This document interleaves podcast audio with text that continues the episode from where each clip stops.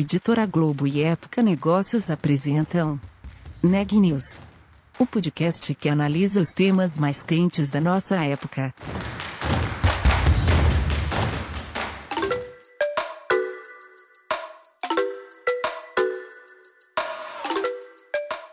Olá, eu sou Matheus Goto, repórter de Época Negócios, e você está ouvindo mais um episódio do Neg News, nossa série de podcasts sobre como navegar e liderar em tempos de incerteza. Por que grandes empresas de setores tradicionais estão investindo em produção própria de conteúdo para chegar a seu público? A MRV, maior construtora da América Latina, criou um portal próprio para debater ideias sobre habitação e descobrir tendências para as cidades do futuro. A Juliana Calzin traz os detalhes. Eu conversei com Walter Cury, gestor de Brand Publishing da MRV. Ele falou sobre o Habitability, um hub de conteúdo independente que foi criado pela construtora. Cury contou ainda o que está por trás da estratégia da empresa de investir em marketing de conteúdo. Para ele, cada vez mais as grandes marcas serão também grandes publishers. Confira a entrevista completa. Walter, muitíssimo obrigada por aceitar nosso convite e participar aqui do Neg News. Obrigado, Juliana. Agradeço a oportunidade de conversar com vocês. Bom, vamos lá. Eu queria começar te perguntando é, sobre o processo de tomada de decisão da MRV para criar um portal próprio de produção de conteúdo. Como vocês veem esse caminho quando a gente pensa em fortalecimento da marca?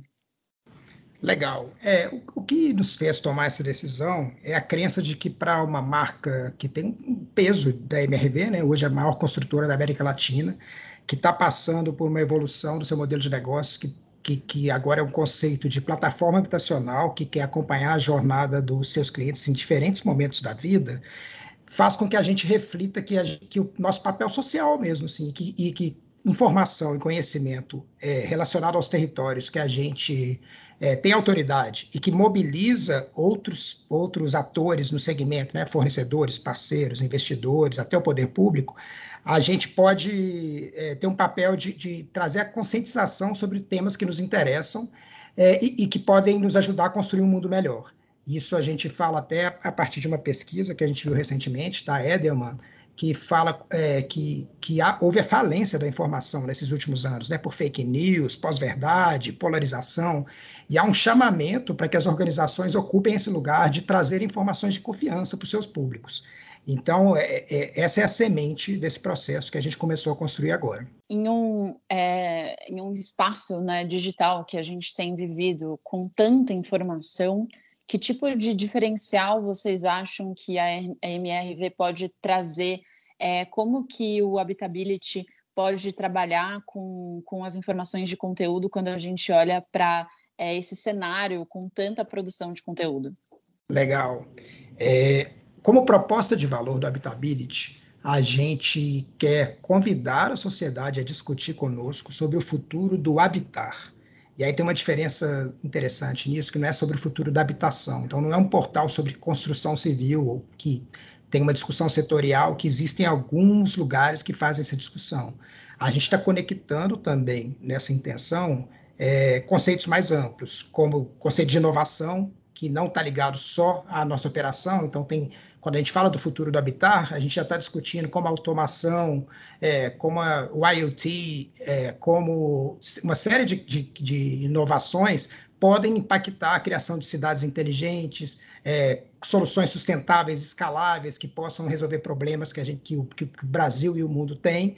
E do outro lado, é, tem essa, toda essa questão de ESG também, né, de como a gente pensa um futuro que respeite o meio ambiente, que consiga lidar com a redução das desigualdades sociais e criação de condições mais interessantes para as pessoas e, e tudo que envolve governança também. Por isso, é, a importância da gente trazer para essa discussão diferentes atores, desde gestores públicos, é, outras lideranças empresariais, às vezes indivíduos que estão fazendo boas práticas. Então, a gente se coloca nesse lugar de ser um observatório e, e, e convidar pessoas e organizações que às vezes nunca tiveram juntas para refletir sobre um tema, sobre essas diferentes perspectivas.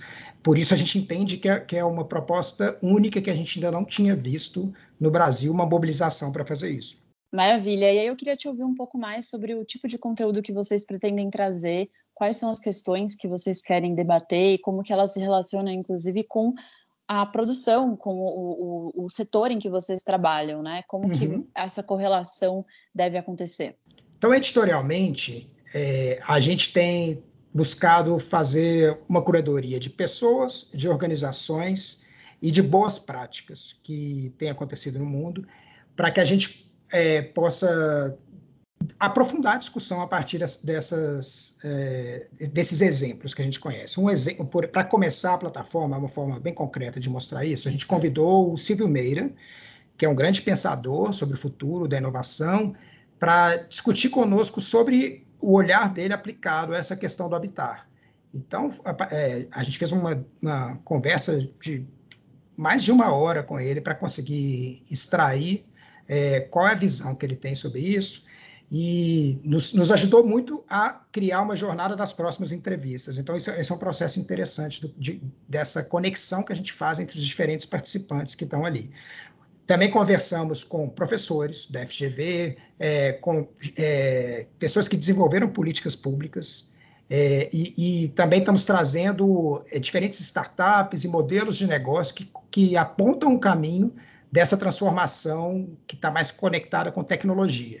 E aí, é, uma, uma, intenção que a gente tem é não criar uma divergência que a gente percebe que existe hoje entre um fetiche tecnológico e as questões de sustentabilidade, de ESG.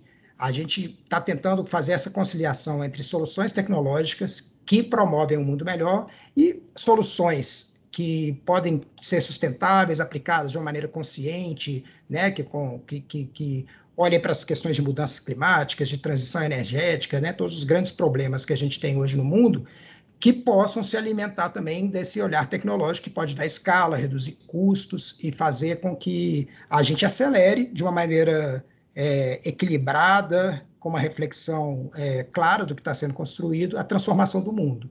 E aí é, é bem importante esse lugar de, de, uma organização ligada ao setor imobiliário, né, da construção, porque o nosso ciclo produtivo é de, muito, de longo prazo, né? As decisões que a gente toma hoje, às vezes, têm a ver com, com um empreendimento que vai sair daqui a 10, 15 anos. Então, é, trazer essa conscientização para nós e para outros atores, a gente assegura de que o, a gente vai estar tá impactando que, positivamente o que vai acontecer daqui a uma década, daqui a duas décadas, potencialmente outras gerações também. Legal. Agora, é, por que ir nessa direção do marketing de conteúdo, é, até queria te ouvir um pouco mais sobre uhum. isso, assim, você citou bem no início da nossa conversa, né, uhum. o estudo da Elderman, uhum. mas é, que tendências você vê, assim, para esse, esse segmento do marketing, né, para o caminho das grandes empresas indo para a produção do seu próprio conteúdo? Legal. É, para a formação de reputação e marca, eu acho que cada vez mais as, as empresas começam a se tornarem também educadoras sobre os setores em que elas atuam, né? E aí conteúdo passa a ser um vetor primordial e de uma maneira bem generosa, né? Que não é uma, uma algo que possa ser acessível para o máximo de pessoas possíveis. Então, paralelamente ao que você aprende, ao que você entrega para o mundo como produto, serviço, você também constrói formas de, fa de fazer conteúdo que ficam acessíveis para quem se interessar por aquilo. É, e eu acho que isso retorna para a imagem, porque a, ajuda a consolidar o entendimento de que aquela empresa reflete sobre o que ela está construindo, sobre o, que, o, o, caminho que ela quer trilhar. Né? É, é uma forma de expressar é, em informação a visão e a execução do, da trajetória daquela empresa. Esse é, esse é um, um ponto importante também. É, outro é de economia da atenção também. A gente tem muita dispersão e às vezes as empresas estão muito focadas só na geração de lead, no, no, na, na, nas decisões que impactam o negócio no dia seguinte. Só que a gente precisa balancear isso. Né? Uma coisa é gerar retorno econômico imediato e outra coisa é essa construção de imagem, de reputação que leva mais tempo. Então, conteúdo é uma forma de manter as organizações, as marcas em contato com o público de maneira recorrente. Então, é, não é um flight de campanha, né? É você é, conseguir estar próximo do seu público, trazendo algo que é relevante para ele todos os dias. E isso também ajuda a influenciar a lógica de redes sociais e outros é, ambientes de consumo de conteúdo onde as pessoas estão frequentemente ligadas. E o terceiro ponto que influencia a nossa forma de olhar para esse projeto é de sair do lugar de autorreferência. Então, a gente desenhou um processo editorial que ele é 80% olhando para o que acontece fora dos muros da nossa organização. Obviamente, quando a gente pincela o que, o que a gente vai contar de histórias próprias da marca, também está muito alinhado editorialmente. Mas a gente preserva para que a gente não fique autocentrado, que a gente consiga ser esse holofote, esse radar que tem uma lente da marca que está olhando para o mundo também. É, a gente é, entende que o Habitability é mais que um portal, tá? Então a gente já está pensando para o próximo ano outras formas de expressão dele, que possam ser presenciais, como eventos, ou até mesmo formas de reconhecer essas boas práticas de alguma maneira mais concreta também, que, que extrapole a, apenas a visibilidade de conteúdo. Então a gente está criando essa jornada que, que iniciou há duas semanas para ir, ir, crescendo. E o público que a gente quer, quer que seja prioritário para esse ambiente, a gente está chamando de um trade expandido desse é, universo da habitação. Então, a gente está falando de arquitetos, engenheiros, urbanistas, estudantes, curiosos sobre esse segmento, mas a gente quer trazer também lideranças de, de, de, de empresas de diferentes setores. Então, é uma discussão que, que a gente gost, gostaria que esse level de, de, de, organizações que podem impactar o futuro do habitat participem também dessa discussão, como é, conteúdo, então a gente convidando essas pessoas para emitirem sua opinião, e como é, audiência também, né, pra, assistindo e consumindo o que a gente está produzindo. E além do Habitability, queria te ouvir sobre outros projetos que vocês estão encaminhando nesse mesmo sentido. Sim, além do Habitability, a gente está tá em construção um outro projeto que a gente vai inaugurar em novembro, que é mais voltado para o cliente final para a sua relação com o lar. Então, se o Habitability é o futuro do habitat, que tem essa visão ampla, coletiva do planeta, das cidades, o Sonhar e Morar, que é essa plataforma que a gente vai lançar no mês que vem, fala da relação da pessoa com a casa. E isso desde o momento que ela começa a ter o sonho da casa própria, até o momento que ela já está morando e tem os diferentes questões que surgem ali na sua, na, na, no dia a dia com, com a casa. Então, de maneira prática, o que é isso? A gente quer ser um ambiente consultivo, de utilidade, que possa apoiar a pessoa nas diferentes decisões que ela vai tomar. Então, a gente quer tirar dúvidas sobre é, como comprar casa, uso do FGTS, financiamento, desburocratizar o entendimento sobre as documentações, taxas, tudo que acontece.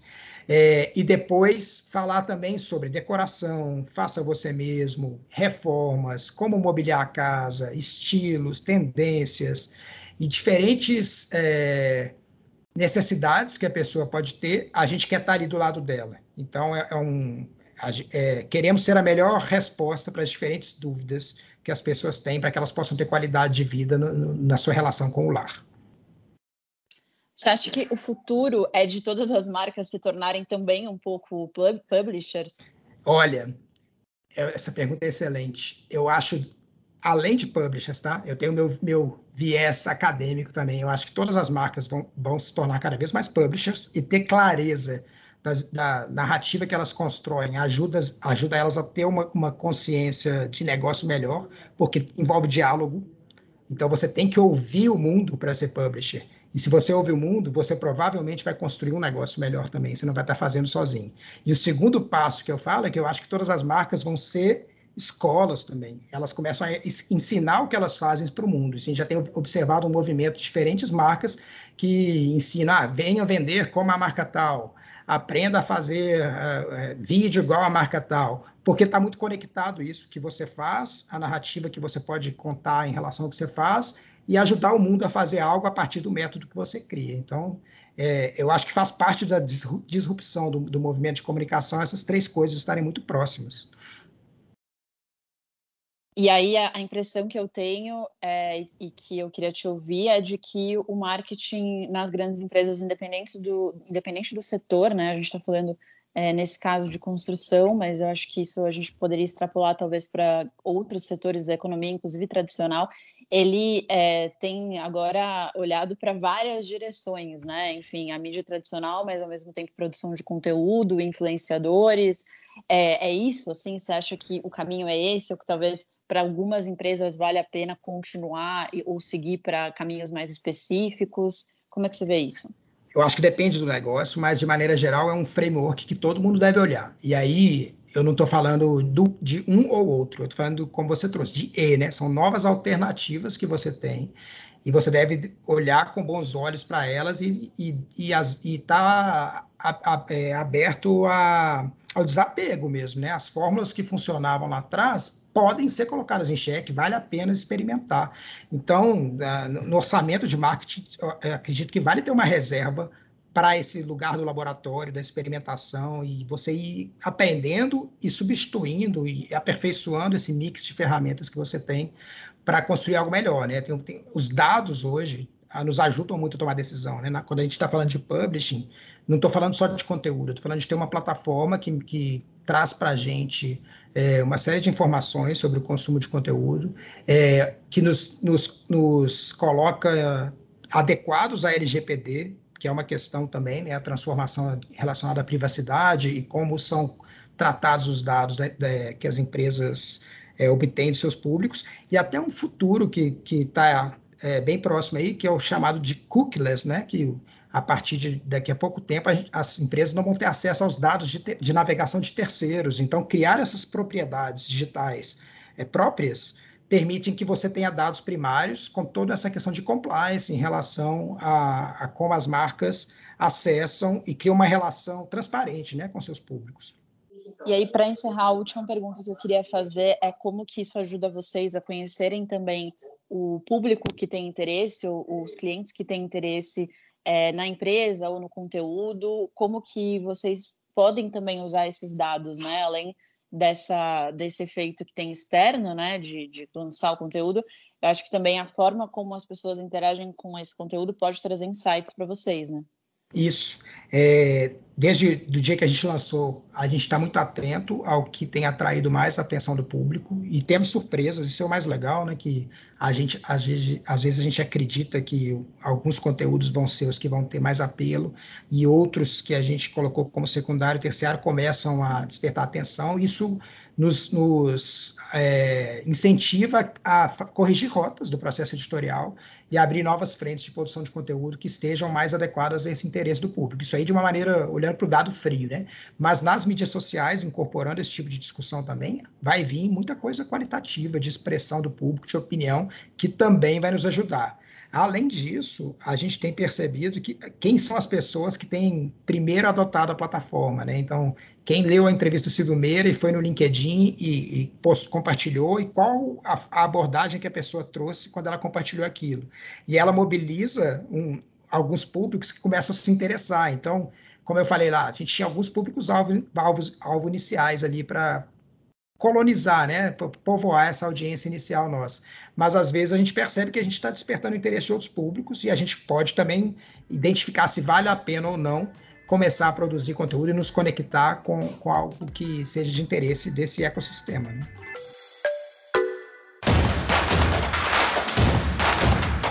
Esse podcast é um oferecimento de Época Negócios. Inspiração para inovar. Não deixe de conferir nossos outros podcasts. Presidente Entrevista Presidente. The Office. E os negócios da nossa época. Ouça, acompanhe, compartilhe. Vamos fazer deste podcast o nosso ponto de encontro.